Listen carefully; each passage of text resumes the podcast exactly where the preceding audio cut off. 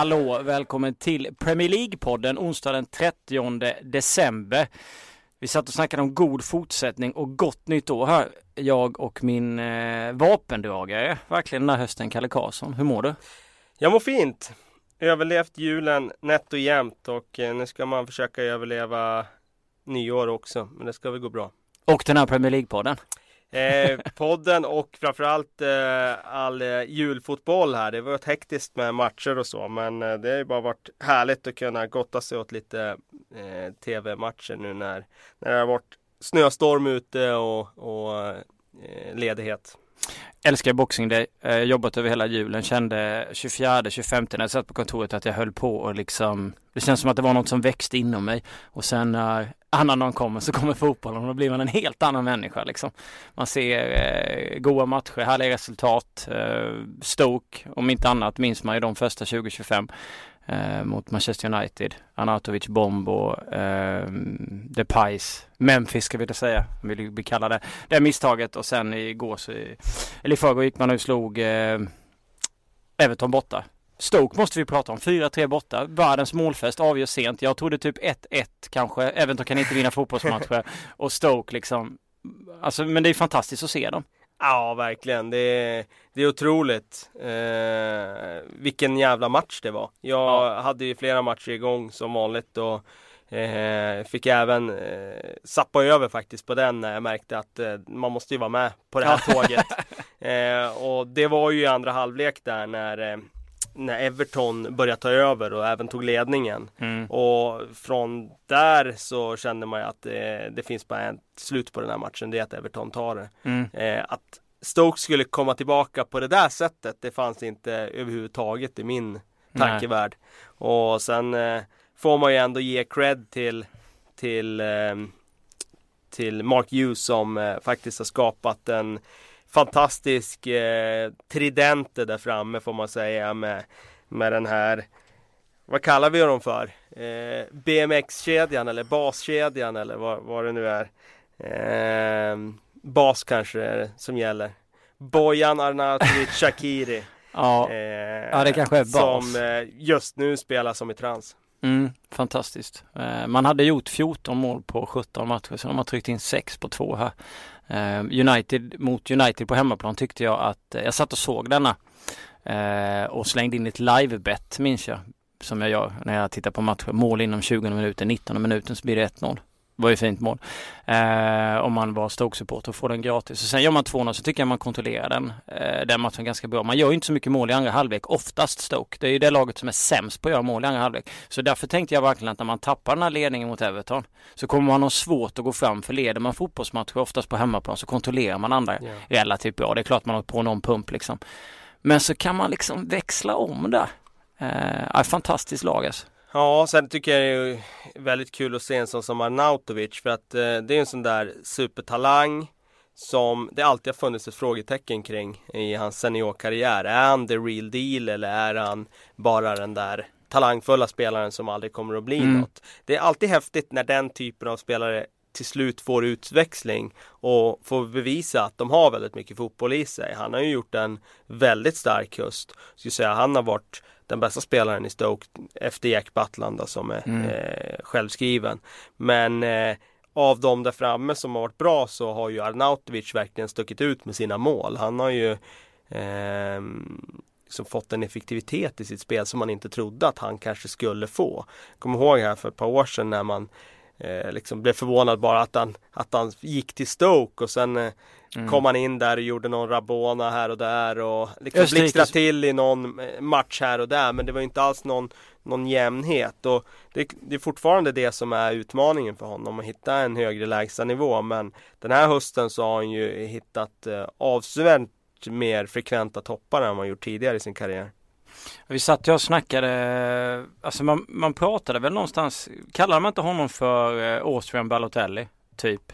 Eller är det bara någonting som jag fått för mig att folk har sagt att han har Att det här mentala har varit ungefär likadant som man inte riktigt förstått alltså Kommer han fixa det inte? Eh, precis som du var inne på för att det är det mentala som har varit problemet kanske och kunna liksom fungera riktigt, riktigt bra i ett lag. Det här med att släppa bollen i rätt läge och inte vara så extremt egoistisk och så vidare. Han skulle ju lätt kunna ha en t-shirt på sig där det skulle stå Why Always Me om du tänker ett år bakåt om han hade gjort någonting ja, ja, absolut. som, som Ballo gjorde. Absolut. Eh, men jag håller med dig, det är extremt roligt att se eh, honom och sen är det kul Shakiri, eh, Bojan liksom. Det är ändå spelare som vi har skrivit ganska mycket om och förväntas oss rätt mycket om också genom åren. Och det är roligt att se dem funka i Stoke. Det är liksom ja, extremt. Av alla ställen Ja, i fotbollsvärlden har den här ställen, liksom. liksom trion av talangfulla små eh, tekniska spelare Mm. eh, börjat blomstra har blomstrat och- i, i. Stoke. Det, ja, den kunde man inte riktigt läsa om man hade fått den för fyra, fem år sedan och, Nej. och förutspå. Gustav Engvall och David Ackham, två före detta allsvenska eller ja, Gustav är ju kvar men allsvenska profiler kan man väl kalla dem. Eh, båda har kopplats ihop med Stoke. Eh, det hade ju varit lite kittlande att se hur, om någon av dem hade funkat tillsammans med den här trion samtidigt som jag tycker att man inte ska gå till Stoke just nu. Man ska inte störa den fina harmonin som är där. Man ska bara låta det vara och så får de pumpa på.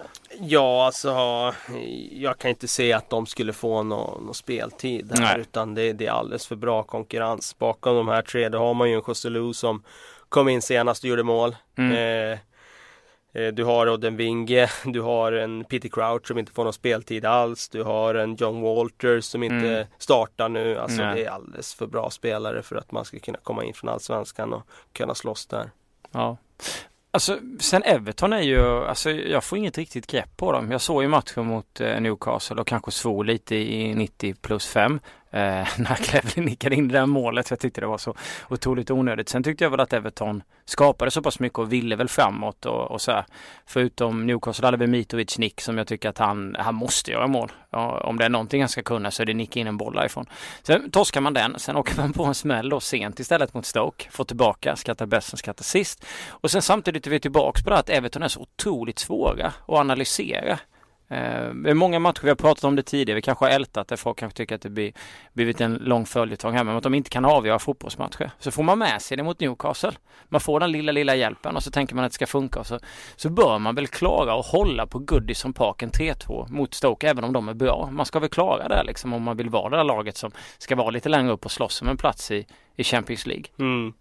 Nej men absolut. Eh, Och det skumma med Everton det är att man, man har känslan av att de har varit jäkligt bra på sistone. För de har spelat väldigt bra fotboll.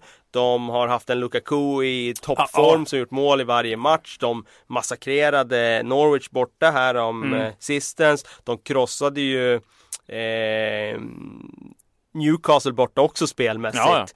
Eh, de gjorde det bra hemma mot Leicester, förlorade. De har Mm. bara vunnit en match i Premier League sedan den 21 november. Och då har man ändå känslan av att fan, Everton är rätt bra jo nu. det är det är Så att grejen. det är ju någonting som verkligen saknas i deras lag. Jag älskar det här eh, nya Everton-laget för när de spelar som bäst så med de här unga spelarna. Mm. Det, är det är ju verkligen det som är eh, eh, det unika med dem, att de har en samling unga spelare som verkligen kan erövra världen. John Stones, Romelu Lukaku, Ross Barkley, Mm. Delofeo. Alltså får de bygga vidare på det här då, då skulle de verkligen kunna etablera sig på topp 4.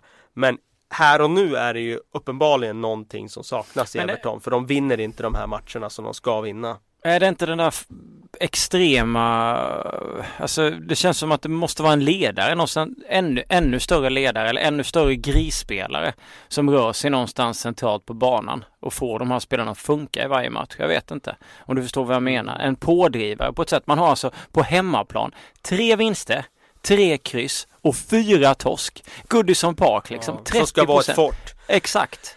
Ja, nej, det, det, det är ju någonting. För offensiven är det ju inget fel på. Nu öser de in mål. Eh, och de skapar enormt mycket chanser. Så där ska jag inte säga. Utan defensivt så räcker de inte till just nu. Och vad det beror på, det kan jag inte svara på riktigt. Men det är klart att McCarthy Gareth Barry skulle Mm. vi kanske kunna kräva mer av. Ja, Alltså, eller byta ut dem mot någon annan.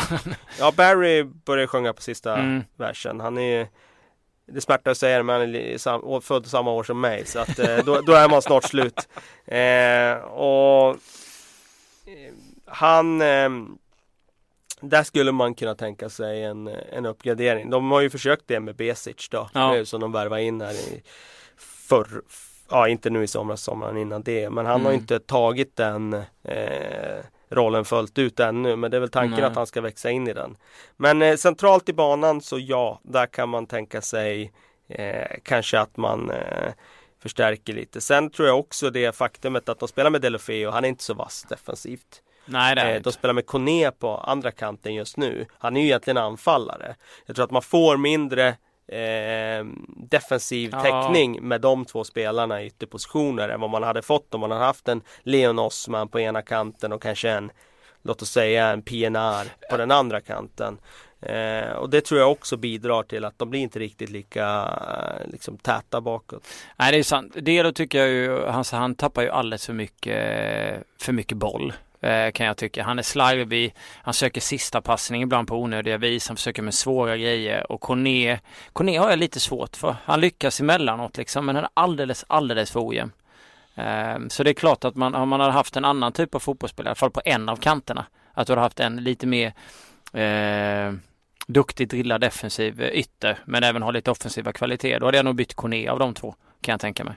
Jag vet inte om du håller med Han är den som sitter lösast för att Telefeo har ju visat sig vara en sån matchvinnartyp som kan Ja. avgöra med sådär ögonblicksverk. Och jag tror att de ändå bedömer att eh, de har råd att ha en Delofeo i elvan. Men Ja. då kanske de skulle behöva en bättre defensiv eh, balanserad spelare på den andra sidan. Ja. Och där borde man ju kanske då se över det.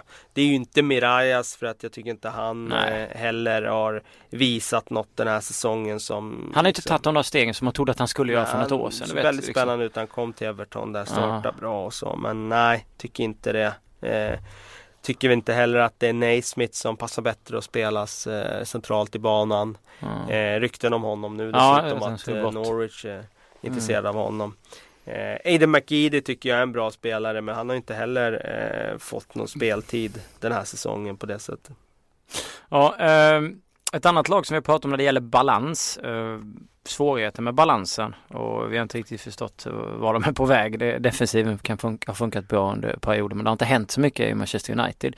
Eh, nu fick man stryk mot Stoke och jag tyckte att man var eh, Ja, jag vet inte. Jag finner inget riktigt ord. Stor besvikelse. Jag tyckte de var Ja, de var dåliga. Riktigt, Riktigt riktigt svaga dåliga. i den matchen. Eh, gjorde lite byten till andra halvlek. Plockade ut Memphis. Det kan ha knäckt honom mentalt. Alltså fruktansvärt. Eh, det, vet, det vet man inte får man ju se en, en lång gång. Men såg bättre ut mot Chelsea.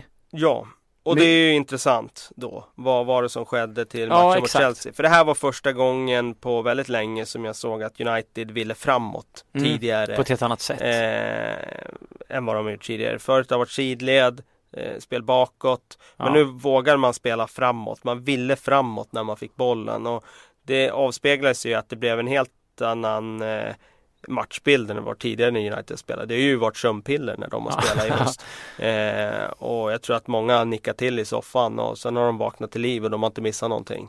Nej. Nu var det ju en fotbollsmatch så som man känner igen den från Old Trafford. Alltså högt tempo, eh, chanser. Eh, Sköljer alltså, fram lite. Ja, men lite så. Sen tycker jag liksom Det är där United inte har hittat rätt för att man har inte kunnat hitta balansen. Man kan ju både hålla bollen och skapa chanser och spela variationsrikt i sitt spel. Men eh, det tycker jag att de gjorde den här matchen för att Chelsea hade ju inte mycket boll. United ägde ju bollinnehavet stort i, i första halvlek framförallt och eh, lyckades ändå bli mer spetsiga framåt och det är ju det man inte har lyckats med tidigare. Mm. Och varför blev man det nu? Var det som att eh, Louis van Gaal hade gett någon annan order till dem på förhand? Jag vet inte, men någonting Det kändes som att det var någonting som hade släppt hos spelarna. Om det var att eh, van Gaal hade lättat själv på sin ideologi och sagt att ah, okej, idag på på offensiv planhalva så behöver vi inte vara så eh, strikta i våra positioner och våra mönster utan eh, gå ut och, och släpp loss. Han skulle varit på riskminimering. Ja, alltså Det kändes som det. Sen kan inte jag säga att det var så men av det man såg så kändes det som att någonting hade de i alla fall förändrat. För att tanken hos spelarna var ju oftare att de skulle gå framåt än vad det har varit tidigare. Då har det ju varit att okej, vi håller bollen inom laget. Mm. Eh, vi spelar eh, ett lågriskspel för att behålla bollen snarare än att riskera att tappa den. Och det tycker jag avspeglar sig på insatsen. Sen säger du ju någonting ändå och där tycker jag ändå vi landar. Det blir ändå 0-0. och det är mot ett Chelsea som är historiskt svagt. Alltså det här Chelsea-laget är ju sämre än eh, ett Chelsea-lag i mannaminne. De har ju aldrig varit så här svaga under Romans eh, tid. Nej, det är ju innan. Och det är 12 innan, år. Ja, exakt. Eh, och de var ju knappt så svaga före Roman heller. Som, de, som de är just nu. Babayaro-tiden där. Ja, alltså de var ju topp 6-lag på den tiden också. Ja. Alltid. Mm. Så att eh, så dåliga som Chelsea är nu och bara få 0-0 när man då som Manchester United då gör en bra insats inom citationstecken. Mm. Det säger ju någonting om hur kravbilden har förändrats på Manchester United. Sen är det klart att hade Martials eh, skott i insida stolpe gått mm. in så hade de fått 1-0, då hade de kunnat kontra in 2-0. Det är små marginaler och så vidare men jag tycker väl inte att det var tillräckligt mycket för att eh, liksom säga att nu nu var det liksom något hopp som tändes om att Manchester United ska börja spraka här nu plötsligt. Det tror jag inte. Kan Sir Alex Ferguson ha någonting med, med det här att göra? Ja, det är spännande att tänka sig i de där banorna nu att han ska komma ner och, och liksom ta över. Jag har ju tänkt på det själv sådär liksom. Är det helt uteslutet? Jag känner så här, äh, han är ju inte så han har ju bara att förlora på det. Ja. Med allting han har byggt upp Absolut. så har han ju bara att förlora på det. Eh, och då har jag bara tänkt så här, nej men han kommer inte han kommer inte ta den risken. Nej. Men nu börjar det skrivas om det där att han ska vara bollplank till Ryan Giggs och sådär och ja, jag vet inte. Han kanske har, det kanske är som förra gången när han skulle sluta där eh, 2001 där när hans hustru Katie sa åt honom att nej men jag vill inte ha dig hemma så att skriv på ett nytt kontrakt. Det kanske är lika, likadant nu. Hon har tröttnat på honom där hemma i, hemma i huset så att han kanske skickar ner honom till eh, träningsplanen igen. Men skulle ens han fixa att det här laget skulle alltså, gå så mycket bättre. Jag tror att mentalt skulle det bli en enorm boost. Jag ja. tror att eh, det skulle Rooney borde ju höja sig till exempel. Ja, men de drog ju inte helt jämnt där i slutet heller så att det vet man ju inte. Eh, men eh, jag tror att mentalt skulle det bli en enorm boost för truppen och för spelarna, för klubben och det skulle automatiskt ge en, en eh, ett lyft. Men eh, sen är det omöjligt att säga eh, i övrigt sådär om, om materialet är tillräckligt bra för att bara skapa magi direkt så. Eh, sen är ju grejen att när Sir Alex har varit manager så har han alltid omgett sig med väldigt skickliga coacher och, och, och tränare så. Och det är inte säkert att han hittar dem nu. Eh, Ryan Giggs vet vi ju inte riktigt. Eh, om han är en first team coach som är duktig nere på träningsplanen. Eh, det kanske är så att det är en Mike Phelan som ska tillbaka i någon roll kring det i så fall. Så att eh, det där är så svårt att säga. Jag vågar inte ens eh, gissa och förutspå. Det är bara spännande att det, alltså, att det diskuteras nu. Mm. Från ett eh, lag eh, som ska vara med och slåss om Champions League-platserna till ett annat. Arsenal 0-4 mot Southampton till en vinst mot Bournemouth. Ja, det var en riktig jäkla smäll där. De såg eh, jätteointresserade ut mot Southampton. Ja, det var man kan ju säga så här, de hade ju lite otur. För jag håller med Wenger om att målen som tillkommer är ju ytterst suspekta. Första är ju offside i första läget. Jo, absolut. Även om det är en fantastisk eh, träff han får Martina där. Andra så ska det ju vara frispark när Koscielny blir nedgjord där och tredje var det väl en diskussion kring om det verkligen var hörna eller inte. Så att det är klart att det fanns en annan historieskrivning av den matchen men sättet som Arsenal föll ihop eh, när man ligger under med 2-0 där. Det är ju inte bra. Nej. Eh, det hade ju kunnat bli större siffror ändå Jag förväntade mig att man skulle kliva fram och kanske reducera så blir det 2-1 eller eventuellt 3-1 liksom. ja. Det är ju så det brukar se ut. Ja, nej de fick inte alls till det. Så får man ju ge SA-15 cred också för att när de får ledningsmålet i den matchen. Sen från det så tycker jag faktiskt att man tacklar ju det på helt rätt sätt. Alltså man stänger till centralt. Wanyama släppte inte en jäkel över bron. Eh, jag tyckte att eh, mittförsvaret där var väldigt bra med eh, van Dijk och, och Fonte där. Mm. Eh, och jag tycker att ja, men, som, liksom stabil defensiv och sen eh, faktiskt avslöjar de ju Arsenal i omställningsspelet. Alltså Shane Long sprang, sprang ju ja. som en gnu och, och fick betalt för det och han sprang dessutom mot Koscielny som är känd som väldigt snabb och kanske den snabbaste mittförsvararen i Premier League men han sprang ju sönder deras backlinje. Mm. Och det var, att det var lite eh, sådär eh, Det är klart att det väckte en slags farhåga för Arsenals del då. Är man, är man en, verkligen en, den här titelfavorit eller är man inte det? Men alla, alla lag har väl eh, rätt att göra en riktig plump per säsong och det här var definitivt en riktig plump. Är det inte lite klassiskt Arsenal? När man har den här jo, möjligheten och så, så får, åker man på en, ja, en käftsmäll. Ja, liksom. så är det ju. Det är ju hela tiden. Så, ja, det är hela tiden. Eh, så egentligen ska vi inte vara förvånade. Nej, och det är ju både det där med Både åt det hållet, att de inte kan sätta den här pricken över i när de verkligen har chansen att och göra det. Och Bayern München i Champions League. Ja, men och så tvärtom också. Ja. När de väl är Står där med ryggen eh, liksom mot väggen, då reser de sig ofta. Och återigen, det gjorde de ju nu mot Bournemouth. Då var de tvungna att vinna för att liksom studsa tillbaka efter det här. Ja, då vann de också. Det finns inte på världskartan att de förlorar den där matchen när de verkligen står där i skiten. Det, Nej, men det, gör känns, de aldrig. Det känns aldrig som att Wenger kan gå in och säga tänk 0-0. Utan man måste pressa dem upp mot, mot, mot något eh, håll liksom. Annars kan de inte prestera. Ja, det kanske är så. Men eh, ja, de studsade tillbaka senast i alla fall och det var väl väntat. Mm. Om man ligger där i toppen eh, tillsammans med ett Leicester som har i det här tuffa spelschemat som vi pratade om som började med Swansea fram till City igår bara förlorat en fight.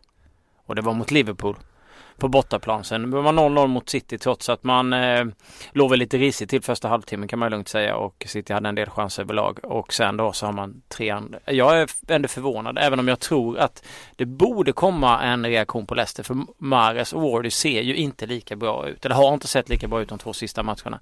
Som Nej, sett tidigare. om man tar matchen igår då så tycker jag att Leicesters matchplan är ju extremt defensiv. Mm. Eh, det känns inte i första halvleken som att de vill spela bollen till varandra utan utan det var ju smack bara upp i, i eh, ja, varje gång de fick bollen egentligen.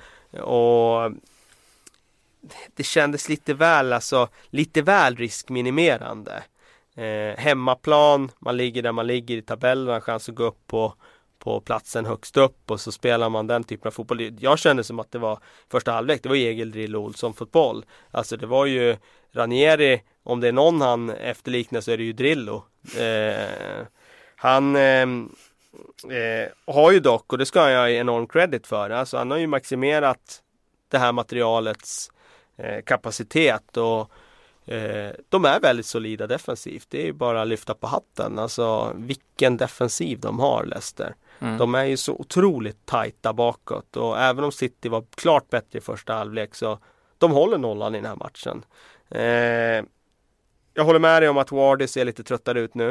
Eh, där kan man absolut se en tendens till att han börjar krokna nu. Ja. Eh, jag håller med om Mares, men jag tycker ändå Mares gör det bra i den här matchen. Det är ingen lätt match för honom, för de spelar nej. ju ingen fotboll. Han nej, får nej. inte liksom bollen på det sättet. Men när han får den så lyckas han ju ofta vända bort det motståndaren och skapa tid för sina lagkamrater. Så jag tycker ändå att han gör det bra. Eh, men Wardy, där är det lite frågetecken för hans energi just nu. Det är tufft kan jag tänka mig för det, alltså Janér också vad han ska välja att göra. Om han ska välja att spela på ett annat sätt eller han ska välja att rotera med folk när de har funkat så pass bra som de har gjort. Vågar man göra det? Kan man hålla sin spelplan? Och så de vidare. gjorde ju det lite nu då. Nu valde de ett annat spelsätt och spela 4-1-4-1. Ja. Istället gick ifrån sitt 4-4-2. Det var ju för att ta bort David Silva från den där Men, alltså, men, men, tank, där men tanken har ju ändå varit om man tittar på de fighterna de har mött. Chelsea hemma, United hemma, Tottenham hemma och City hemma. Så har ju de lagen eh, statistiskt, nu pratar jag mycket statistik och skit. Det finns egentligen om man tittar på fasta situationer och man kollar liksom bollinnehav och sånt där så har de i de fyra fighterna så har de förlorat till exempel hörnstatistiken något otroligt för att de har låtit det andra laget ha det. Där det har varit jämnt när det gäller den typen av statistik, det är mot Arsenal. För då har man vågat gå fram och då släppte man fyra baljer. Fem. Ja, fem till och med. Så egentligen var det inte så där förvånat att det ser ut som det gjorde nu. Jag... Nej, nej, nej, absolut. Han har ju fått effekt med den här fotbollen så det är klart att han spelar så. Ja. Och jag har inget liksom eh, betänkligheter kring det. Jag menar, du, jag du tänker... gör ju det som krävs ja. för att vinna och det är det Jag, jag tänker om man skulle ha en extrem förändring på det här liksom, när han väljer om man kanske måste vila folk och så vidare.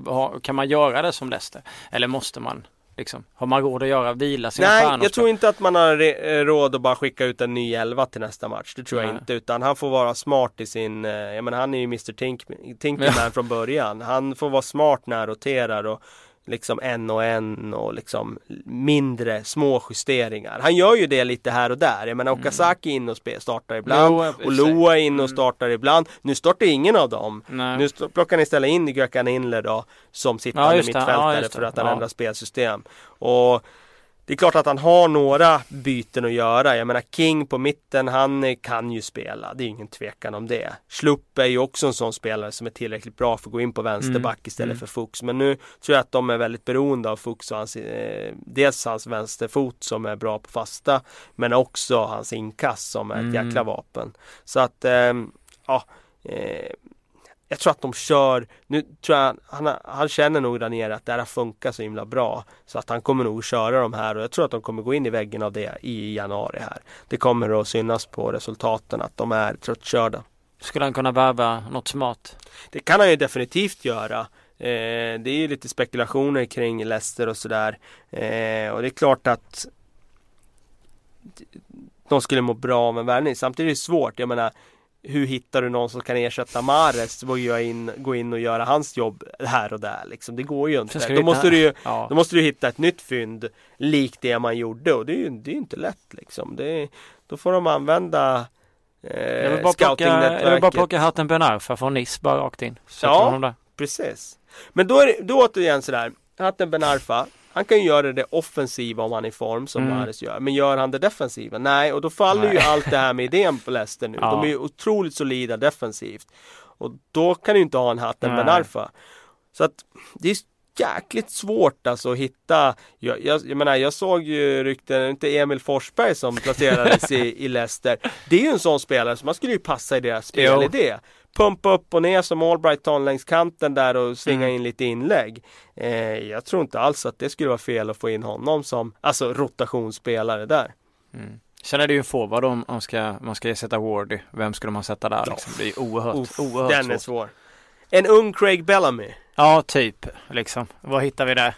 Någonstans i Wales på eh, någon konstig ort som vi inte har. Han sitter i Sky Sports nu ibland så damma av han därifrån. Men vi, alltså jag är ändå imponerad att de inte har eh, åkt på fler torsk. Det är helt om- otroligt. Två torsk på, på den här säsongen. Det är ju Ja. fan fantastiskt. Och så just i det här spelschemat här man tyckte väl ändå att man, Jag trodde ändå att något av de här lagen skulle liksom Särskilt Everton då på hemmaplan Sen är det som du var inne på innan vi pratade om Everton att vi kanske Vi tycker att de har gått bra men de vinner ju inte fotbollsmatcher Vinner fortfarande inte liksom Uh, nu får vi väl se, nu har de eh, en ganska, nu har de Cherries hemma, sen har de ett dubbelmöte mot Tottenham i cupen och i ligan. Sen är det Aston Villa och det är Stoke och så vidare. Aston Villa är ju helt okej motstånd för dem.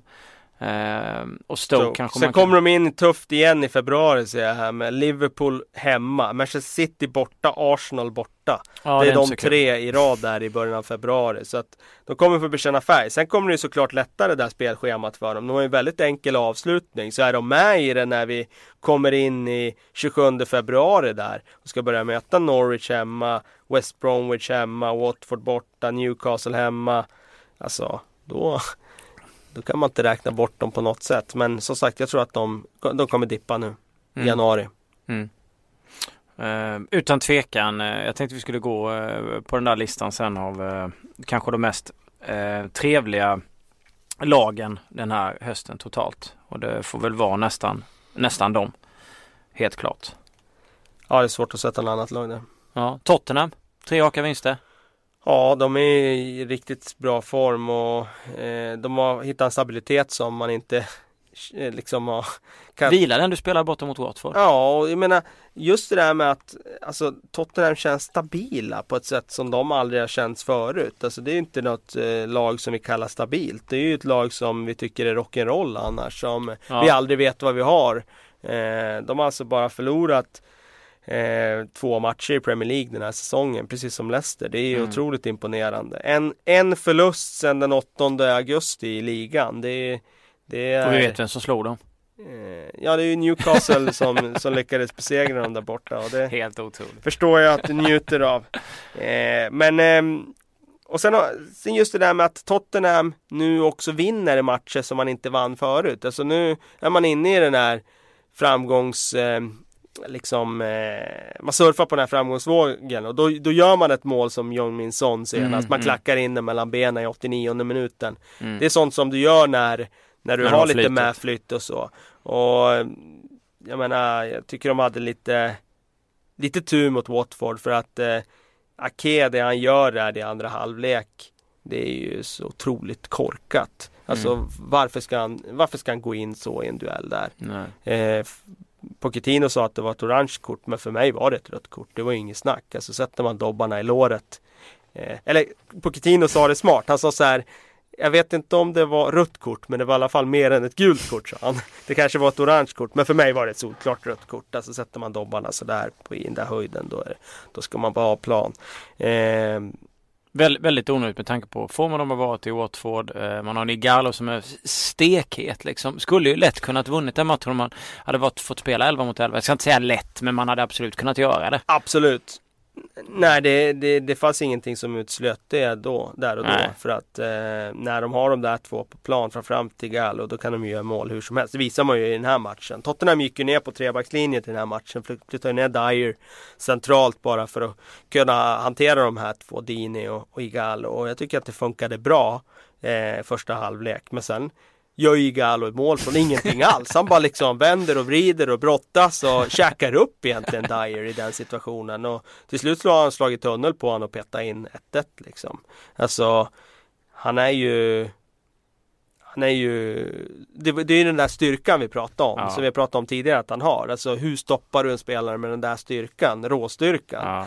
Ja. Eh, det är väldigt svårt. Vi har snackat om Wardy och snackat om Mares att klubbar eventuellt skulle kunna plocka dem. Är Igalmo en forward som någon skulle kunna ta? Han? Jag tror inte någon stor klubb i Premier League. Eh, Varför inte? Jag tror att de eh, tycker att prislappen kommer bli för hög och att han har han är lite stor chans när han levererar i och för sig under hela det här året. Mm. Hela det här kalenderåret. Han dunkar ju in mål i, i Championship då under våren. Men jag tror att de kanske tycker att han en forward som eh, kanske behöver dels spela i den här typen av spel som Watford har mm. också.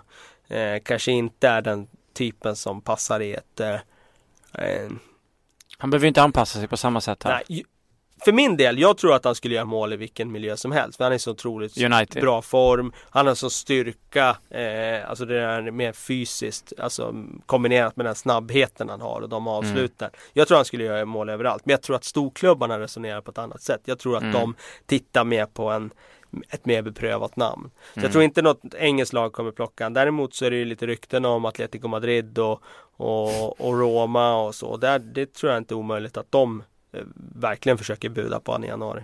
Men tråkigt för oss om han lämnar Premier League. Ja, ja, ja, det är en jätteprofil ja. just nu och absolut en av de största ja. eh, sevärdheterna just nu i Premier League. Det ska jag säga när det handlar om anfallare. Vilket storlag skulle du plocka in om du skulle få välja? United? Ja just Chelsea. nu är det ju de som behöver honom mest i United. Eh, samtidigt så, jag menar eh, Ja, det är, väl det, det, det är väl den klubben som just nu skriker efter en striker. Jag räknar ändå med att Diego Costa har lite mer att ge. Han gjorde ju två mål här om, här mm. matchen. Rolig förvandling där. Eh, jag tycker väl ändå att har inte sett så mycket av, eh, alltså Eden Hazard eh, var inte med i första fighten där sen Hidding tog över och så vidare. Men det känns ändå som att Ja, Fabregas verkar vilja dra. Eh, han var sjuk. Eh, men annars så tycker jag väl ändå att Diego Costa fick ett, ett lyft och eh, Hazard ser väl ändå lite mer intresserad ut. Gör han inte det? Eller är det bara jag som har fått för mig? Ja, man såg piggare ut nu tycker jag. Ja. Det som är lite oroväckande det är att han, han ser ju piggare ut. Men Händer fortfarande inte tillräckligt mycket. Nej, det avspeglar sig ju inte i antal mål assist. Nej. Eh, och det är ju det som är oroväckande. Att visst, han ser lite piggare ut. Han kan ge bort någon spelare. Eh, men det måste ju även eh, liksom synas i statistiken för att liksom Hazard ska vara tillbaka på den nivån han var i fjol. Och där är han ju inte än. Nej. Det känns oerhört märkligt på något sätt egentligen att sitta så här ett halvår efter förra säsongen tog slut och se en Eden Hazard och han inte är tillräckligt bra. Det känns som att han behöver han behöver någonting. Då tänker man att en ny tränare kan bli någonting eller en paus efter den här säsongen med ett EM. Där han förmodligen kommer gå in och vara fantastisk mot Sverige istället. Eh, och så kommer vi få sitta här eh, nästa höst och så blommar han ut igen. Jag vet inte, det känns som att det behövs något sånt där. Nu tycker man väl att eh, det, den liksom omgivningen har i Chelsea ska vara tillräckligt bra för att han ska kunna komma igång här. Det finns så mycket i honom. Han har varit så blek under en hel höst. Eh, och det är ganska många som känns som att man liksom vill se. Tror du att det kommer liksom bli bättre nu med, med Hiddink? Eller krävs det liksom också ett par varvningar? Eller går det varva in ännu mer människor för att hitta en balans i en sån stjärnfull tripp? Jag tror inte att det blir så bra så att de tar en fjärde plats. Om det är gränsen för att eh, Hiddings sejour ska betecknas som bra, då mm. tror jag inte att han lyckas med det. Nej. Jag tror att det är för stort avstånd till det. Däremot tror jag att Chelsea kommer resa sig. Och jag tror att de kommer att eh, eh, ta med poäng och klättra i tabellen och de kommer sluta på topp 6. Men jag tror inte att de klarar av en, en fjärde plats. 15 poäng har man upp till Tottenham. Mm. Efter exakt det, halva säsongen. Jag tror att det är lite för mycket. Mm.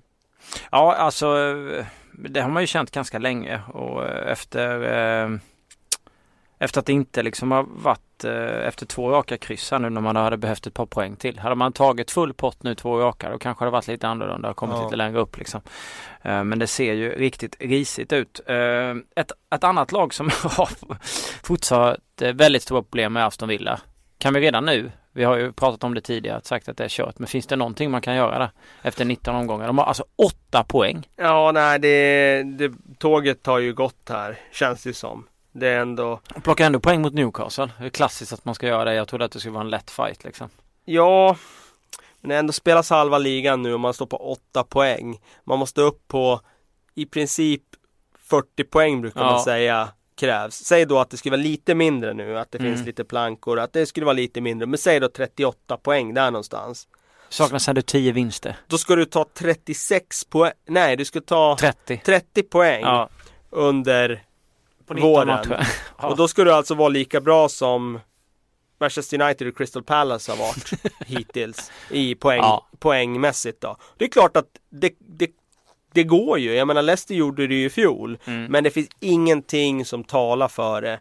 Eh, det känns som en övermäktig uppgift som Remigard eh, hoppade på där. Det finns inga pengar att spendera. Det, jag tycker det är fel attityd också hos vissa spelare där.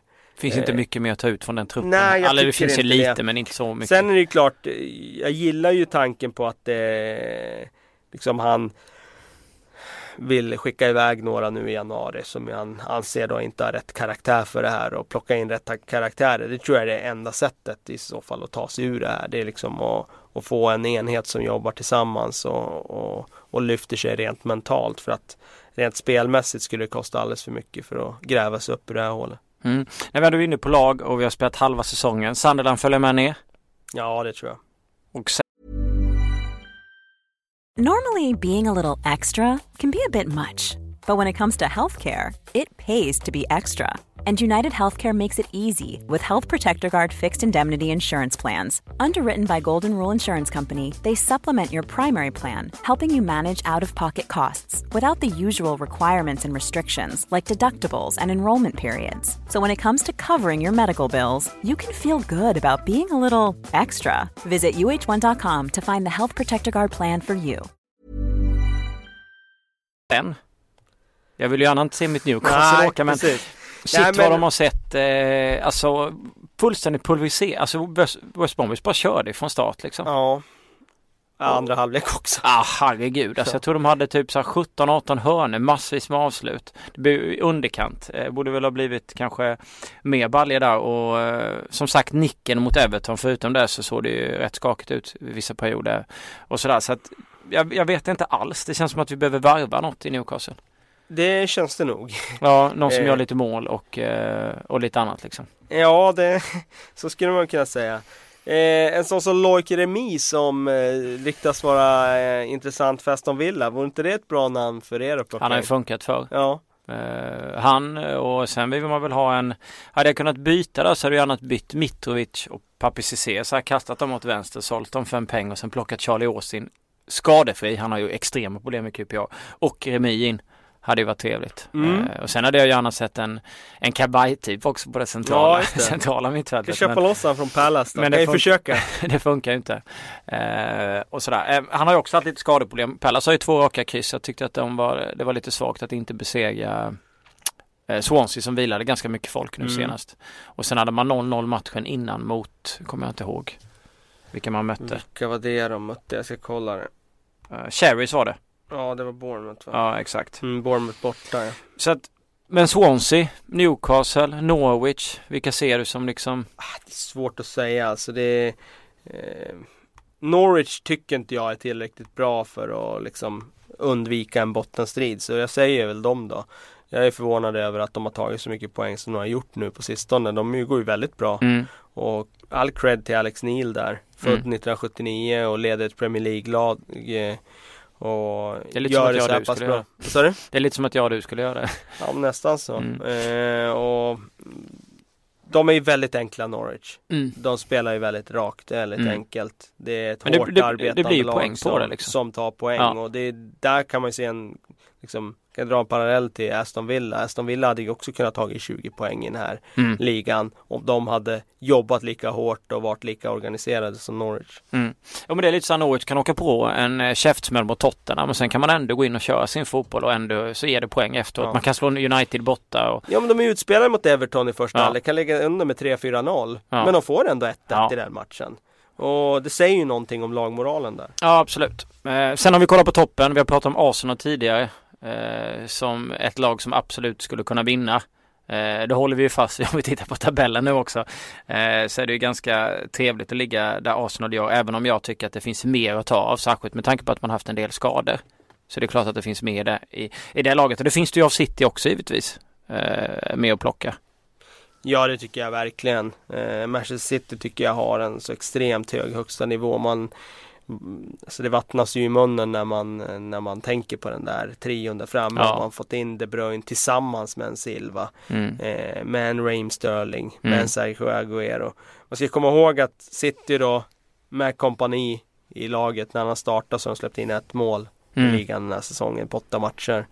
Eh, när han inte har startat så har han släppt in 19 mål. Eh, och det säger ju någonting om hur viktig han är. De spelar utan honom i stor del den här säsongen. De spelar utan Agüero en Mm. stor del av den här säsongen. Och även nu när han spelar tycker jag inte han är sig lik Agüero. Jag tycker han är, han är rostig just nu. Ja. Silva har spelat utan en hel stor del av den här säsongen. Eh, och när de är i form så är ju City ett helt annat lag. De där tre, alltså då, då är de ju, ska jag säga, det bästa laget i ligan. Framförallt när man har fått in en De Bruyne också. Då joggar Men man hem Premier jag League. tror inte att de kommer att vinna den här säsongen. Jag tror Nej. att det beror helt enkelt på det här med skadorna och på att de eh, de kommer få avvara sina bästa spelare för stor del av den här säsongen. Och då vinner Arsenal eller? Ja, jag har ju sagt Arsenal från början så att jag står fast vid det. Men alltså vad ska kompani in och göra mot Sunderland? Ja, det kan du fråga Pellegrini om. Jag, jag vet inte. Det var ju otroligt dumt Ja, nu är jag borta en månad till och det, det kommer bli kännbart för dem. Nu tycker jag väl i och för sig Otamendi och Mangala gjorde bättre igår mot Leicester där. Mm. Men eh, Fortfarande. det är fortfarande sådär en, ett frågetecken kring Mm. dem varje gång de spelar. Då ska det Mikelis in där och lira Ja, med, så nej, vet man det- aldrig vad som händer. Jag tror inte han får så många fler chanser än Mikelis för han var så jäkla risig när han spelade där. Ja. Okej, Norwich, Sunderland, Aston Villa spår vi ligga sämst till för att åka ur. Ja, det, ja alltså, nej det sa jag. jag. Jag tror de tre som ligger Ja. där nu. Men... eh, Va? Men, Newcastle? eh, ja, men som sagt. Om du vill någon- inte säga Newcastle nu när jag Du- sitter du så därför du- tar du Norwich istället. Nej, du frågar ju mig om, om vilket annat lag som skulle kunna bli aktuellt. Och då tog Mm. jag Norwich. Ja. ja, du tror annars tror du eh, Newcastle. Ja, Bournemouth tror jag också kommer ligga där nere. Mm. Och sen då så blir det Arsenal tätt följt av City. Hur, och För Leicester att knyta samman det då så tror jag att Swansea kommer klättra.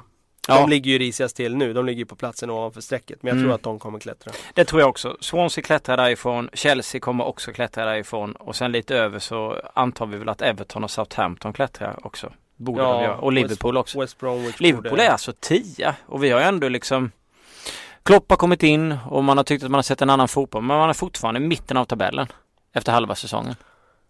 Ja, de har alltså sju vinster på, på 18 matcher. Det är Men ju- chansen att vinna ikväll då och det skulle förbättra Ja just det, lite grann det spelas ju ikväll. Spelar mot Sunderland ikväll. Eh, nej, det är klart att det inte är tillräckligt bra. Eh, I och för sig vinner de den matchen de har innestående idag, då klättrar de ju faktiskt upp till eh, sj- sjunde plats i tabellen. Så det är ju ja, avsevärt bättre i alla fall. Mm. Eh, nej men Liverpool är ju, alltså jag tycker, jag har sagt det tidigare och jag tycker att man får bevis för det vecka efter vecka. Så de kommer att vara under Klopp nu första tiden. De kommer vara väldigt opolitliga. De kommer göra fantastiska insatser, vilket de har gjort. De har slagit Chelsea och Manchester City på bortaplan. Men de kommer också göra matcher där, eh, där de inte får till det och det, är- det är ganska tydligt tycker jag.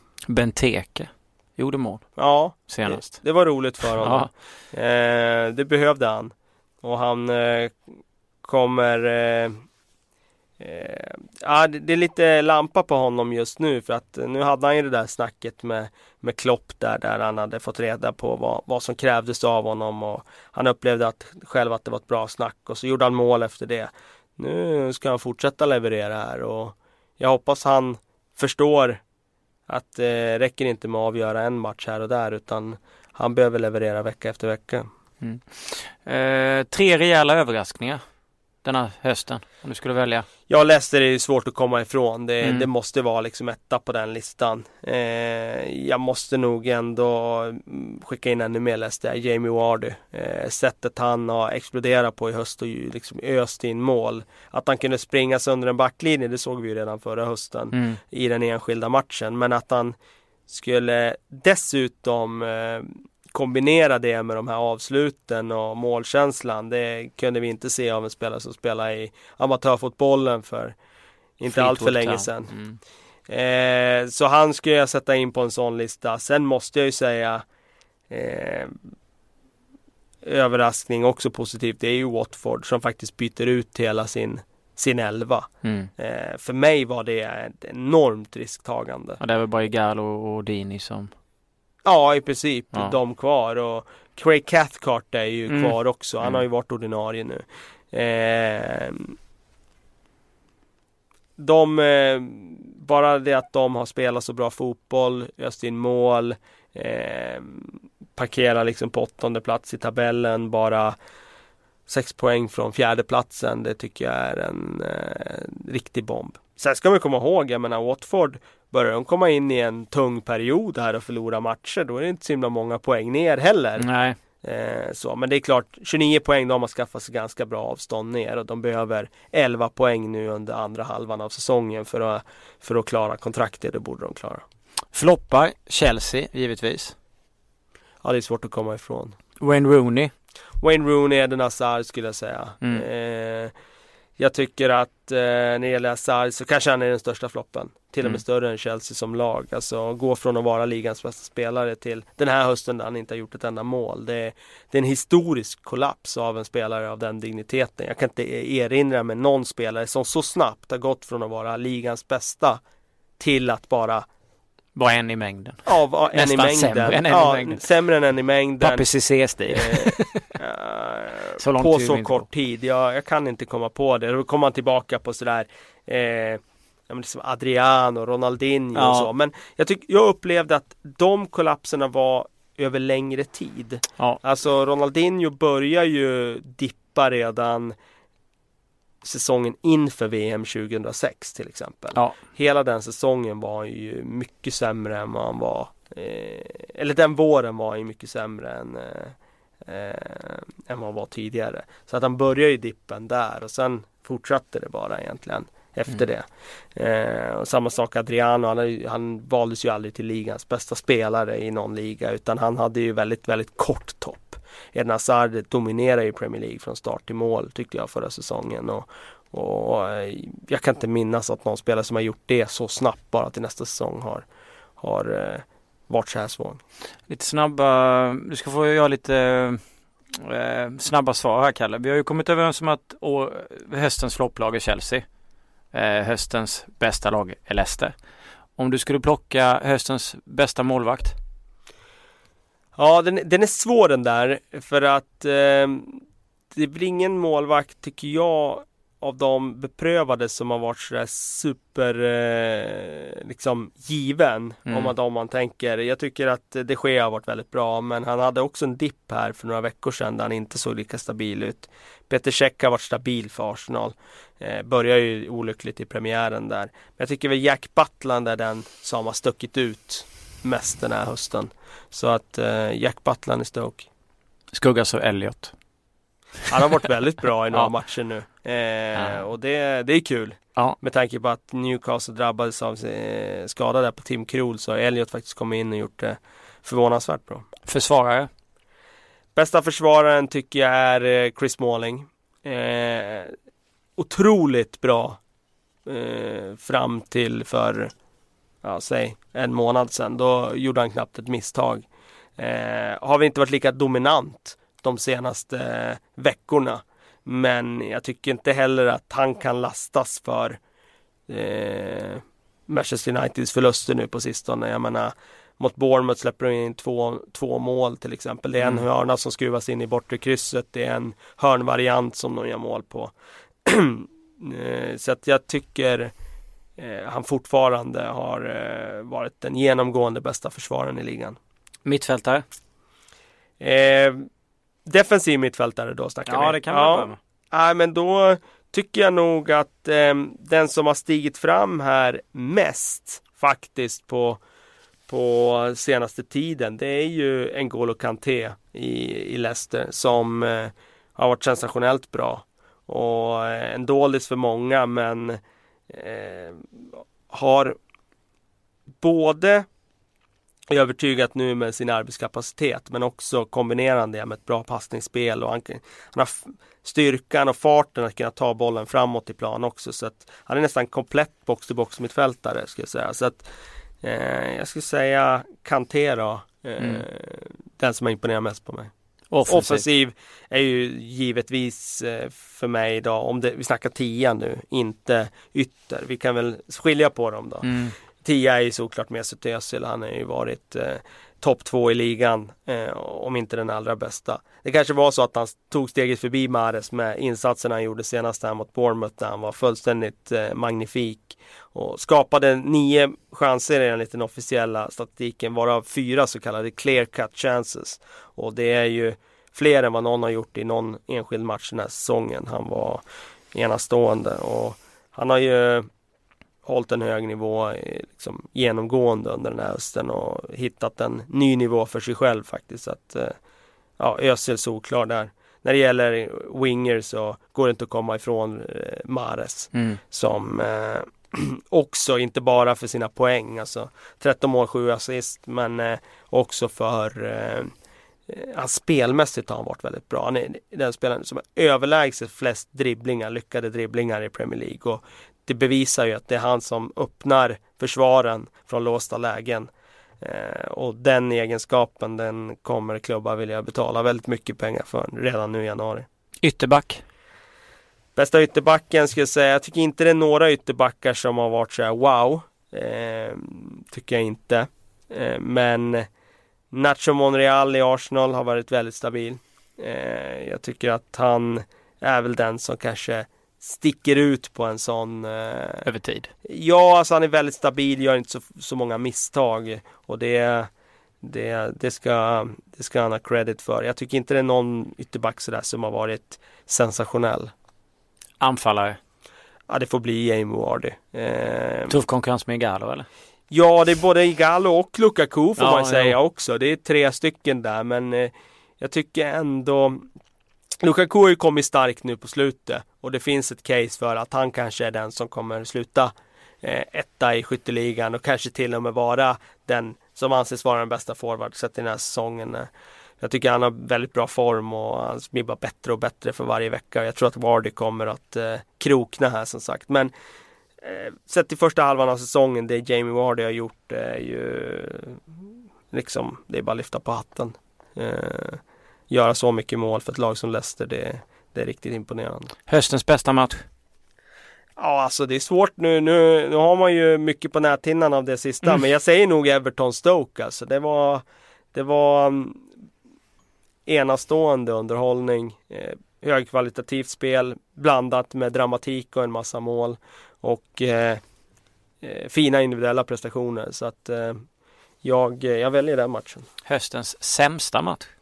Oj, jag, jag tycker att jag tycker att eh, Manchester United mot Manchester City Ja, derbyt 0-0 ja. var en tråkig match utifrån att eh, inget lag ville eh, visa någonting. Eh, man spelar egentligen för att inte förlora snarare än för att vinna. Och det tycker jag var tråkigt. Har du någon sån här höstens i särklass bästa insats om över 90 minuter?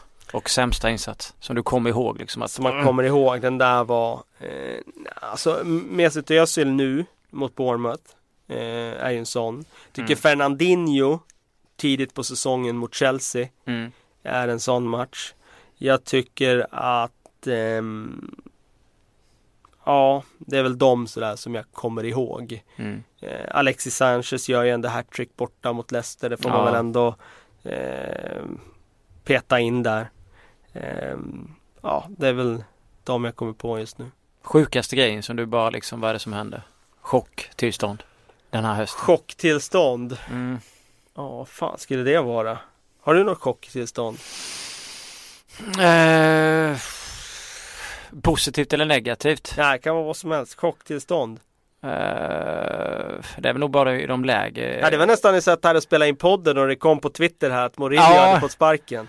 Eller när Newcastle tar ledningen borta mot Manchester City. Då var jag ganska... Ja, just det. då, då där, var- har vi, där har vi höstens chocktillstånd. Ja, det var en riktig chock eh, faktiskt. Eh, måste jag säga. Sen finns ju sådana... Eh, ja, nej det är väl det kanske. Som jag eh, i positiv bemärkelse i... Nu var ju inte det där med Mourinho någon överraskning men det var ju Nej. häftigt när det kom samtidigt ja. som vi spelade in podden. Absolut, håller jag med dig. Eh, vi kör väl ett par frågor. Det finns ju mängder med Ja, frågor. Eh, Mårten Everbrand undrar hur troligt det är att Everton säljs till de amerikanska investerarna. Eh, nu i januari känns det väl inte så va? Eller? Köper De har man ju inte? gjort någon eh, liksom förgrej där vad jag förstår. För att gå in. Mm. Så att eh, jag tror att det är ganska troligt. att Men man det köper det här. till sommaren då eller? Ja, eller att jag vet inte vad det är för tidsfrist som är satt. Men eh, vad jag förstår så har man ju lagt pengar redan nu för att liksom få någon slags option eller någonting. Så att ja, jag tror att det blir av. Jesper af Wander kommer med ett påstående här med Mourinho. Eh, går inte Mourinho, Mourinhos filosofi och allt Mourinho står för emot allt vad United söker och vad United står för? Eh, jo, mycket, men inte allt. Det som han står för också, det är ju att han faktiskt skakar liv i lag som, som behöver en kortsiktig effekt. Och det är det han kan ge Manchester United. Mm. Annars så är det ju mycket i hans filosofi och i hans uppträdande som kanske går emot det som Manchester United vill stå för. Mm. Vi har eh, Per Axel Fredriksson som snackar om nyår, nyårslöften. Vilka vinner inte, når inte CL, vilka tränare går och så vidare. Eh, vi har ju pratat lite om vilka som vi tror åker ut och vilka som vinner. Vilka som inte vinner är ju ganska klart att det blir ju in, det blir alla lag förutom Arsenal. Eh, sen de som inte når CL. Vadå, vilka som inte vinner ligan? Ja, jag antar För, för att jag har sagt det? Ja, ja. Eller? Jo, men det jag har ju sagt att de vinner. ja, det, jag skulle, mitt nyårslöfte är nog att vi, eh, Leicester vinner inte. mm. Det får nog bli mitt Mm. nyårslöfte. Vilka som inte åker ut, ja alltså Newcastle åker inte ut. Chelsea åker inte ut. Nej. nu stack jag verkligen ut hakan där. Inte så. Newcastle åker inte ut och Crystal Palace kommer dala under, under våren. Det är min känsla. Vilka når inte CL? Jag tror inte Liverpool och jag tror inte Manchester United gör det. Okej. Och då blir det Arsenal, Tottenham, City, Leicester. Leicester. Vi kör de fyra. Ja, den är ganska skön. Eh, det var Per-Axel Fredrikssons eh, frågor. Eh, Erik Ren, ta ut en elva bestående av PL-svenskar genom tiderna 4-4-2. Den är svår. Ja den är svår. Eh, jag skulle kanske sätta, är det Magnus Hedman i mål Ja, där? det är han eller Rami. Shaban. Rami Shaban var ju ordinarie där en höst för Kort Arsenal. Och, och var bra. bröt benet Ja. tyvärr. Eh, men jag skulle nog sätta Magnus Hedman då. Chabban Som- på bänken och ganska givet. Ja, vi skiter i bänk tror jag. Ja. Eh, men eh, backlinjen, Roland Nilsson är ju solklart Ja, i absolut, höger absolut. I, från Sheffield Wednesday i åren där. Han var ju en av Premier Leagues absolut bästa ytterbackar under den tiden.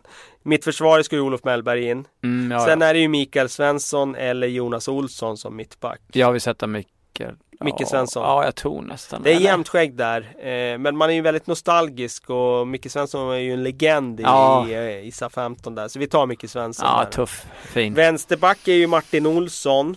Eh, Edman. Eller Erik Edman och jag skulle säga att det är Martin Olsson ändå. Ja, Ekemans Eh, avslut var inte sådär jättebra. Även om Martin- vi minns målet. Nej precis, jag minns också den eh, 9-1 matchen där. Mm, Det var lite tung. herregud. Men eh, samtidigt, jag menar Martin Olsson har ju tungt nu men han har ju varit stabil i både Blackburn och Norwich under, under längre tid Mm. tidigare. Så eh, vi tar han. Och sen ska Ljungberg in. Ljungberg ska in, vi sätter han på vänstern då, Mm. Limpar på högen eller? Eller Ja, Niklas. Alexandersson till högen. Limpar hade ju inte sina bästa år i Premier League ska man ju komma ihåg utan det var ju innan i gamla First Division. Hade vi räknat, vi räknar ju Premier League nu och då Niklas Alexandersson kanske- var ju trevlig där ett tag och sen försvann han ju ganska rejält. Wednesday och Everton. Ja, innan han gick hem. Han hade några, ja.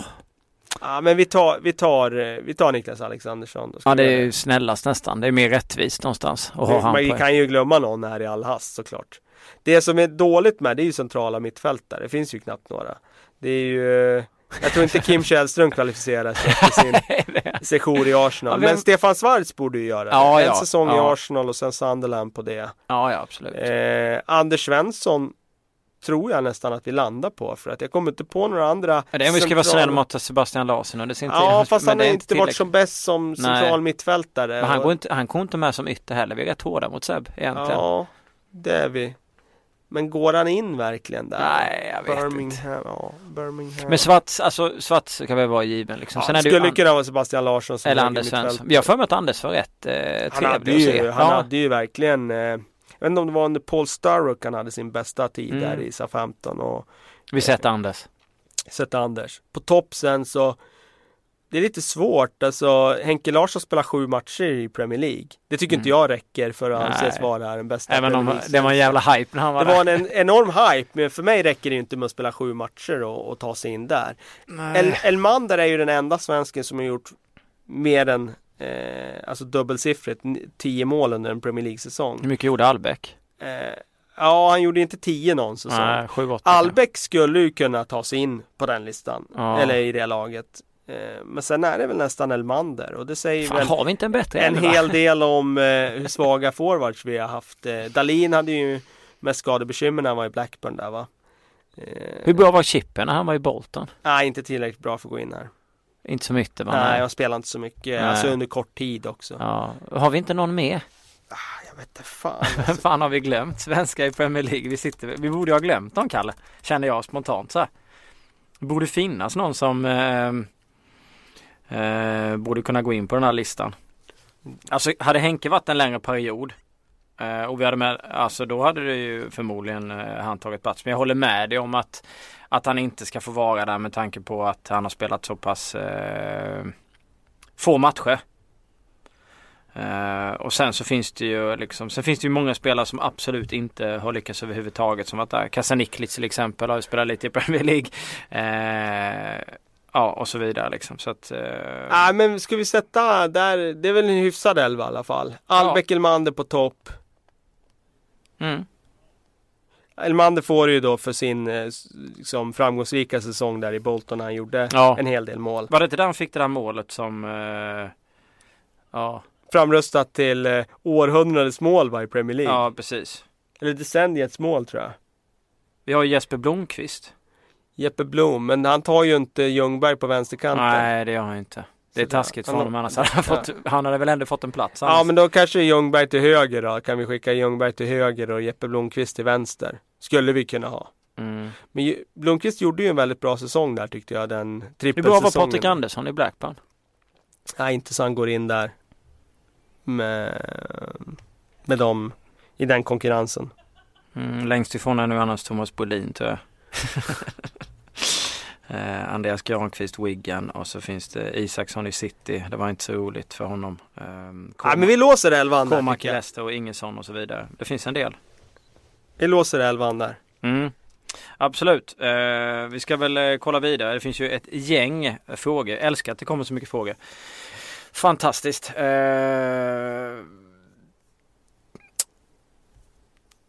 vad behöver de underpresterade lagen? Alltså det här är ju en väldigt stor fråga. Pool, United, Everton, Chelsea.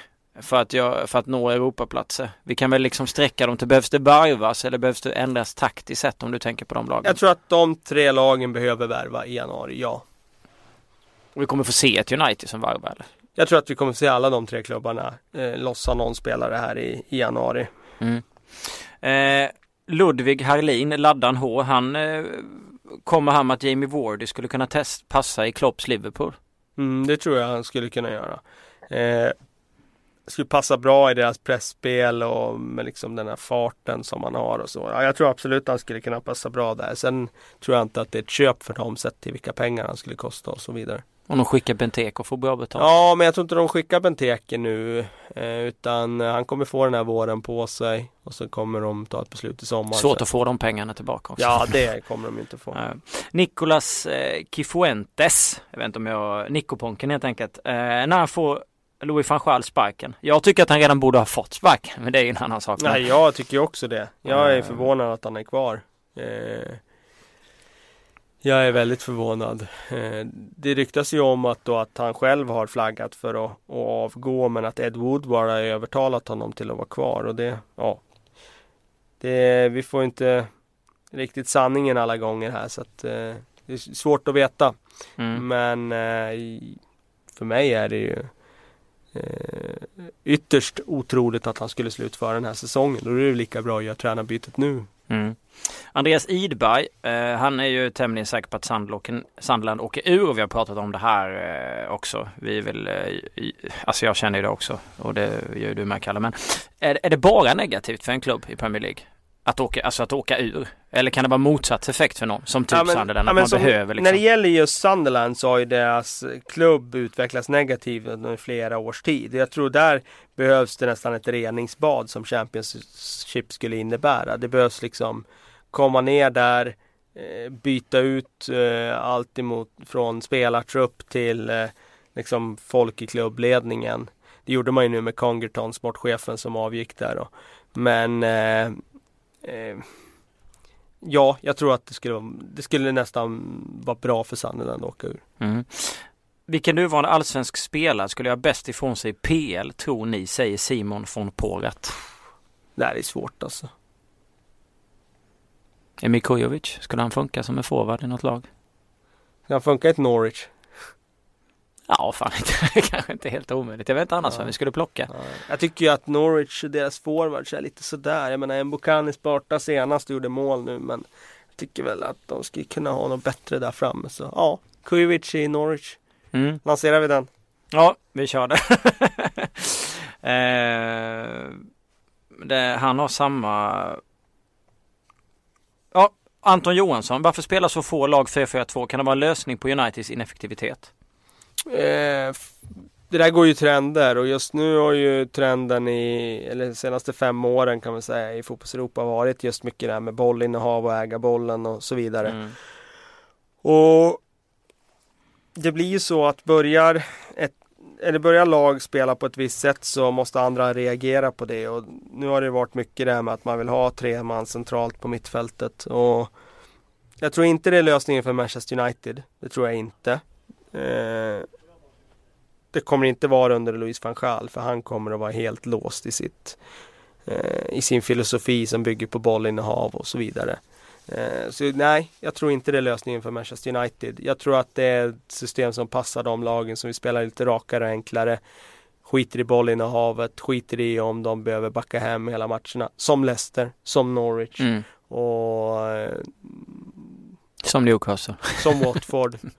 eh, och då, då kan det funka. Newcastle är ett sånt lag också, mm, absolut. De skulle tjäna på det. Mm. Robin eh, Jonsson är inne på, eh, han föreslår en annan liten lösning här kanske. Att eh, Morgan Schneiderlin kommer in och spelar med United. Man har alltså 10 0 och endast en torsk när han har varit med. Ja, jag har sett den statistiken och det är klart att det är nog inte bara... skiter i stats eller? Ja, så jag tror att det är inte bara slump såklart att eh, när man har det över tid sådär men jag tycker Schneiderlin har varit slarvig med bollen när han har spelat. Han har tappat bollen men det har inte blivit mål på hans misstag. Vilket har gjort att han har kommit undan med det flera gånger och då blir det inte riktigt den där eh, jag ska säga granskningen på det. Så då mm. vevas ju inte det där i repris Nej. fem gånger liksom och 30 gånger på Twitter eh, i varje mans flöde vilket gör att alla ser det där om och om igen. Men jag tycker att han har varit slarvig med bollen när han har spelat och tycker inte han eh, jag tycker inte han eh, är tillräckligt bra i uppspelsfasen. Däremot så har han ju såklart defensiva kvaliteter och det är väl det som syns just i det där med antalet nollor. Mm. Men sett till de mittfältarna man har i Manchester United idag så, så håller jag i och för sig med. Att det är klart att han är aktuell för att starta matcher där och kanske ska starta matcher där. Men det säger mer om kvaliteten de har på övriga spelare. Ja. Sean Pascal Struver, kan han heta dig? Eh, är Pellegrini PLs mest underskattade manager, får sällan cred för det han gör. Men han har ju också eh, En bästa jävla spelarmaterialet. Ja. Ja. alltså, nej det tycker jag inte att han är. Eh, för att svara på frågan, jag tycker inte han är den mest underskattade managern. Han har, tycker jag, det bästa spelarmaterialet i Premier League och sett till det så borde de ju ligga bättre till i tabellen än vad de gör idag. Mm. Vad tror du eh, Chelsea slutar i år? Om du skulle få gissa. Topp Det är sex. Henrik Auvinen. Det blir Sexa. topp sex ändå. Sexa, Ja. Europaspel. sexa, sjua. Ja. De tar så pass mycket poäng. Ja, det tror jag. Ja. Det har varit fler frågor om eh, topp 6 här från folk. Eh, Elo, Belo, Lelo. Eh, undrar vilka värvningar tycker ni Liverpool ska göra i januari? Ja, det, det lämnar vi ju till Sillypodden. Mm. Eh, vi har ju fått ehm, ehm, synpunkter om det, att vi ska lämna allt Silly-snack till Sillypodden. nu lyfter jag Till och med från läsare, så då, då Du vill inte ha den? nej, jag, jag skickar den frågan till Sillypodden. Mm. Rasmus Tureborn, när Mourinho kollade på Manchester United Chelsea, vilket lag höll han på då? Ja du. Om man det visste. Man skulle ge mycket för hans tankar då, under Mm. den matchen. Kan du se att han tar, att han tar United? Ja, det kan jag absolut göra. Jag tror att de är så desperata så att de skulle kunna gå på det spåret. Eh, de har ju handlat utifrån desperation de senaste två åren. Egentligen under Wood, Ed Woodwards ledning. Eh, både när det gäller spelarköp och hur de hanterar klubben. Så ja, jag tror absolut de kan gå på det spåret. Jag hävdar ju att här och nu så tror jag att Ryan Giggs säsongen ut skulle vara en inte den bästa lösningen, men det finns inga bra lösningar för United i det här skedet. Jonathan Stagmo, nu har ju Palace två raka 0-0 matcher här. Men vad ligger bakom deras framgångsrecept? Vilka sa du? Crystal Palace. Ehm, väldigt bra scouting. Väldigt, väldigt bra ehm, kostnadsstruktur i klubben. Eh, bra ledning med Steve Parrish som tog dem från eh, stålbadet ekonomiskt där tidigare. Och eh, eh, väldigt, väldigt eh, alltså, eh, homogen trupp som bygger på eh, liksom sympatiska lönekuvert. Alltså inte de spelarna som tjänar mest i ligan. Men de har byggt på andra värden och de har gjort det väldigt, väldigt bra. Eh, det är bara man ska börja lasta upp liksom. De, de säljer Wilfred Zaha för stora pengar. Köper tillbaka han för mindre pengar. Ja.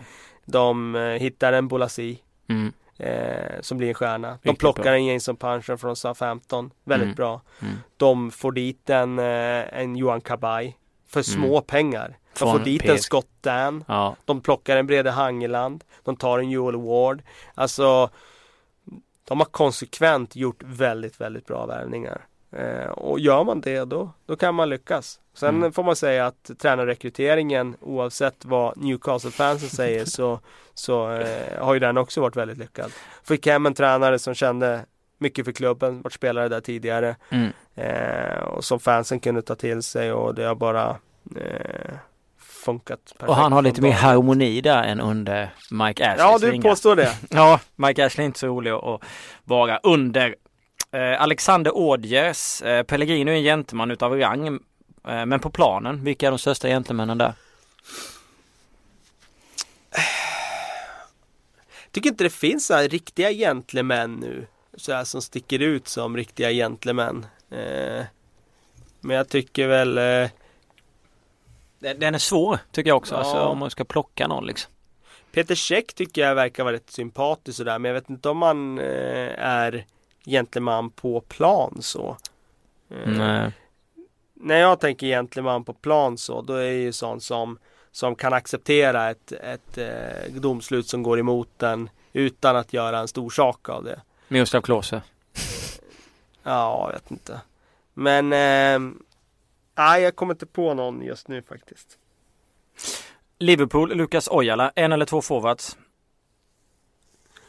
Jag tror att det skulle kunna funka med en diamant för Liverpool. Eh, och då skulle man kunna spela med två forwards. Men jag tror inte att man får in två forwards i något rakt 4-4-2 så. Det tror jag inte. Utan då är det nog en forward som gäller. Mm. Och sen Linus Mattisson, vi har ju pratat om det här tidigare med Everton och vi håller väl fast för att Roberto Martinez är rätt tränare för Everton. Ja, det tycker jag absolut. Eh, Syftar han då på resultaten nu att det går emot dem eller? Ja, förvaltar han den talangfulla trupp han har till fullo? Ja, men det tycker jag. På det individuella planet gör han det. Han utvecklar ju spelarna. De tar ju steg i sin utveckling åt rätt håll. Det tycker jag nu om man tittar på Stones och Delofeo och Lukaku.